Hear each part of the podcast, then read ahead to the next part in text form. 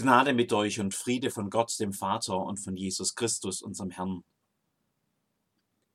Liebe Schwestern und Brüder in Jesus Christus, vielleicht kennen Sie das. Es gibt so Momente, da haben die Worte kaum meinen Mund verlassen, da bereue ich sie schon. Der Bruchteil einer Sekunde hat genügt, um zu erkennen, dass es ein Fehler war, den letzten Satz zu sagen. Die Erkenntnis kam leider genau diesen Bruchteil einer Sekunde zu spät. Der entsetzte Blick auf dem Gesicht meines Gegenübers sagt mir schon, dass es sehr wohl angekommen ist, was ich gesagt habe. Auweia, jetzt hab ich's ruiniert. Das kann ganz schnell gehen. Eine Beziehung, Vertrauen aufzubauen, das dauert. Manchmal lange Zeit. Vertrauen zu zerstören geht ganz schnell. Da kann ein Satz reichen. Es gibt manches im Leben, das man ganz schnell kaputt machen kann. Manchmal habe ich mir da insgeheim schon so eine Art Rückspultaste gewünscht. Wenn man doch nur ein Stück zurückspringen könnte und es noch einmal machen. Hindsight ist 2020, sagt man im Englischen. Im Rückblick hat man immer die perfekte Sehstärke. Wenn man doch nur die so gewonnene Erfahrung nutzen könnte, um es noch einmal, aber besser zu machen, noch einmal anzusetzen. Und wenn es nur ein paar Sekunden wären, in manchen Fällen aber auch gerne Tage oder Wochen oder Jahre, Entscheidungen noch einmal treffen, aber eben besser. Grobe Fehler nicht wiederholen, feinfühliger in Gespräche hineingehen, rücksichtsvoller in Beziehungen, mit mehr Weisheit ans Leben herangehen. Ein neuer Anfang, das wäre doch was. Weisheit fürs Leben erhofft sich auch der, der sich da nachts ins Gespräch mit Jesus begibt. Nicht, weil er etwas zu verbergen hätte und bei Nacht halt alle Katzen grau sind. Ganz einfach, weil der späte Abend und die frühen Nachtstunden die normale Zeit sind, die ein Rabbi mit Studien verbringt.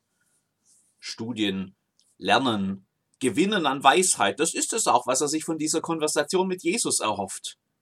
Rabbi, wir wissen, dass du ein Lehrer bist, von Gott gekommen, denn niemand kann die Zeichen tun, die du tust, es sei denn Gott mit ihm. Die Chance von so einem zu lernen, die will er sich nicht entgehen lassen. Aber Lernen ist schwer, wenngleich das Erste, was man zu hören bekommt, völlig unmöglich erscheint. Wahrlich, wahrlich, ich sage dir, wenn jemand nicht von neuem geboren wird, so kann er das Reich Gottes nicht sehen. Von neuem geboren werden, noch einmal ganz von vorn beginnen, das wäre ja schon die Lösung für manches Problem. Das würde vieles anders machen. Selbst den stimmsten Zeitgenossen würde ich es zutrauen, dass sie manches besser machen würden, wenn man ihnen die Chance noch einmal gäbe. Aber von neuem geboren werden, wie soll das gehen? Das ist doch völlig unmöglich. Keiner kann einfach zurückgehen und noch einmal ganz klein werden. Ich kann ja nicht einmal diesen letzten Satz zurückholen, den ich so sehr bereue. Zurück an den Anfang, alles wieder auf Null. Schön wär's vielleicht, aber leider ist klar, dass das keine Option ist. Wie kann ein Mensch geboren werden, wenn er alt ist? Kann er denn wieder in seiner Mutter Leib gehen und geboren werden? Er klingt schon ein wenig schockiert, der Nikodemus. So hat er sich das Gespräch mit dem weißen Lehrer wohl nicht vorgestellt. Dass Weisheit nicht immer gleich einfach zu schlucken ist, das muss ihm klar gewesen sein, aber dass das Gespräch gleich im ersten Moment so ins Lächerliche abgleitet, das hat er dann doch nicht erwartet. Lohnt es sich denn überhaupt hier weiterzureden? War es ein Fehler, hierher zu kommen? Was kann denn noch Sinnvolles kommen nach so einem Anfang? Jesus antwortete, Wahrlich, wahrlich, ich sage dir, wenn jemand nicht geboren wird aus Wasser und Geist, so kann er nicht in das Reich Gottes kommen. Was aus dem Fleisch geboren ist, das ist Fleisch, und was aus dem Geist geboren ist, das ist Geist. Wundere dich nicht, dass ich dir gesagt habe, ihr müsst von neuem geboren werden. Der Wind bläst, wo er will, und du hörst sein Sausen wohl, aber du weißt nicht, woher er kommt und wohin er fährt. So ist ein jeder, der aus dem Geist geboren ist. Ja, Nikodemus, sagt Jesus, du hast recht. Keiner kann das. Es gibt nichts Menschliches, das das bewirken kann. Es gibt keinen einfachen Trick und keine Lebensweisheit. Keine tolle Methode, die man irgendwie erlernen könnte, mit der du das alles recht machen kannst und deshalb auch hineinkommen würdest in das Reich Gottes.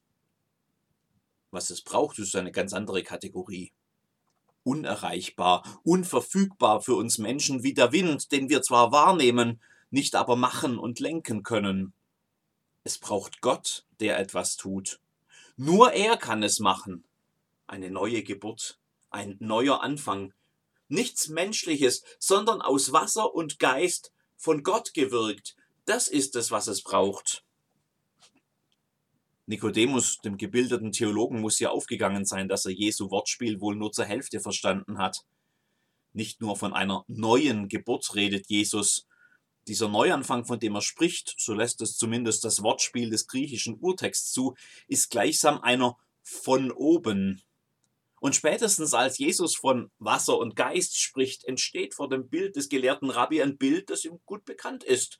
Neue Gläubige, Übertritte zum jüdischen Glauben, wie es es auch damals immer wieder gab, wurden in die Glaubensgemeinschaft durch ein rituelles Bad eingeführt. Das Alte wird sprichwörtlich abgewaschen. Ein ganz neuer Lebensabschnitt beginnt, wenn der Gläubige dieses Bad verlässt. Ja, das kann Nikodemus verstehen.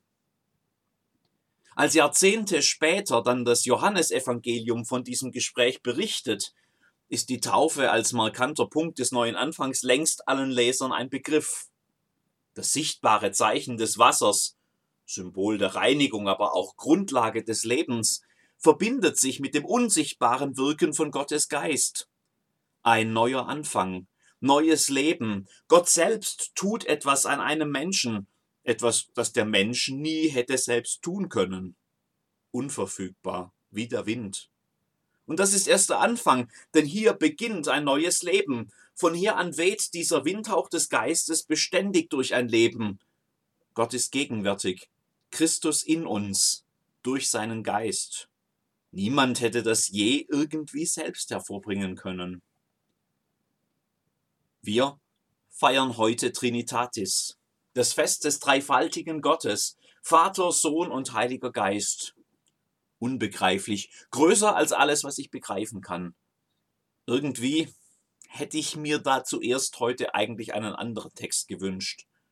Einen, der das irgendwie aufdröselt, der Vater, Sohn und Heiligen Geist irgendwie greifbar macht in ihrem unterschiedlichen Sein und Wirken und mir einen Gott erklärt, der drei in eins oder eins in drei ist und den ich einfach nicht verstehe.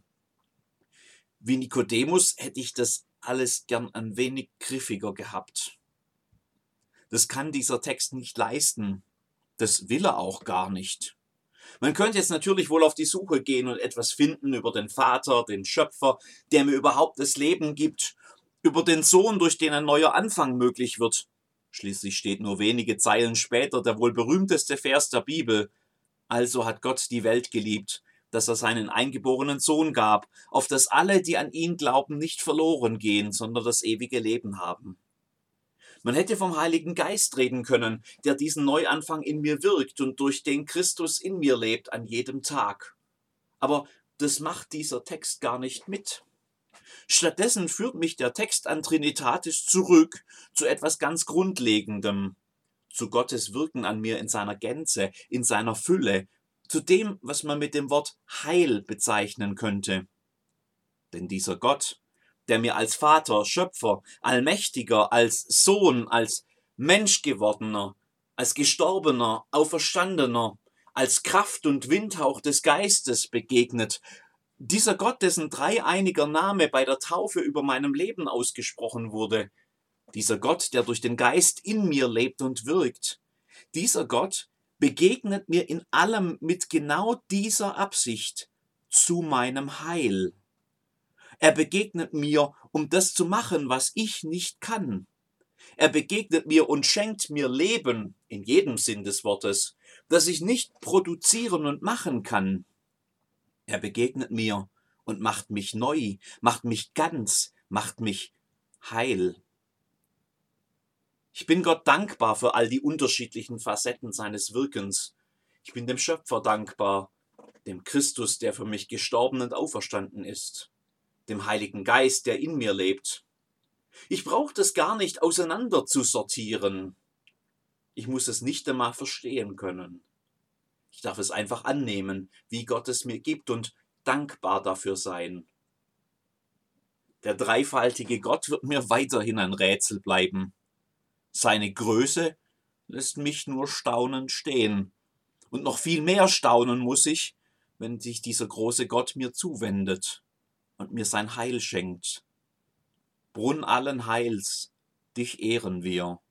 Das ist es, was mir am Ende bleibt, das Staunen, das Wundern und das Loben des Gottes, der mir zum Heil geworden ist. Amen.